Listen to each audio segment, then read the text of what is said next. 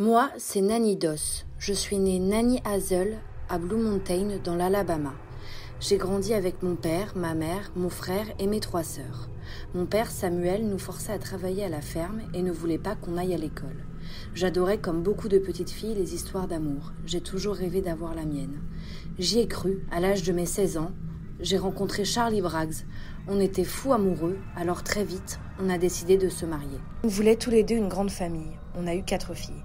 Bon, malgré le fait que sa mère était tout le temps là, tout allait bien. Les filles étaient heureuses, nous étions heureux. Jusqu'au jour où Charlie a commencé à partir de plus en plus. Je suis devenue triste et j'ai sombré dans l'alcool. Et puis un jour, en 1927, deux de mes filles sont mortes d'une intoxication alimentaire. Je n'ai jamais su trop quoi en penser et je n'en parlerai pas. Avec Charlie, on a essayé de s'en remettre pour Florine et Melvina, mais on a fini par divorcer. Il est parti avec une autre. Je n'en pouvais plus de voir sa mère, alors je l'ai empoisonné.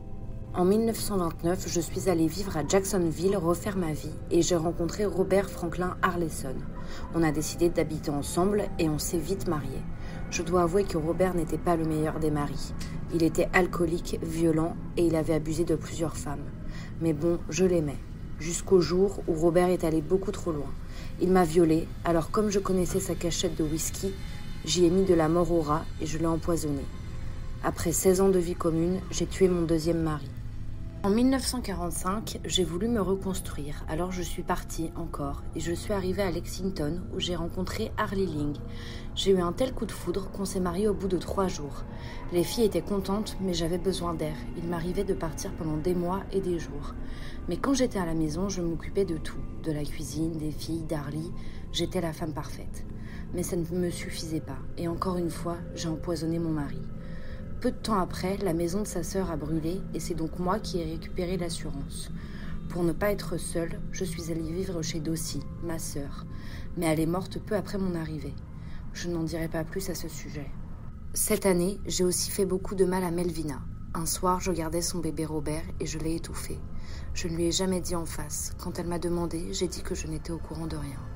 Deux ans après, quand elle a eu sa fille, je l'ai tué avec une épingle à chapeau, mais je n'ai jamais vraiment avoué ce meurtre, et de toute façon, les médecins n'ont jamais pu prouver quoi que ce soit.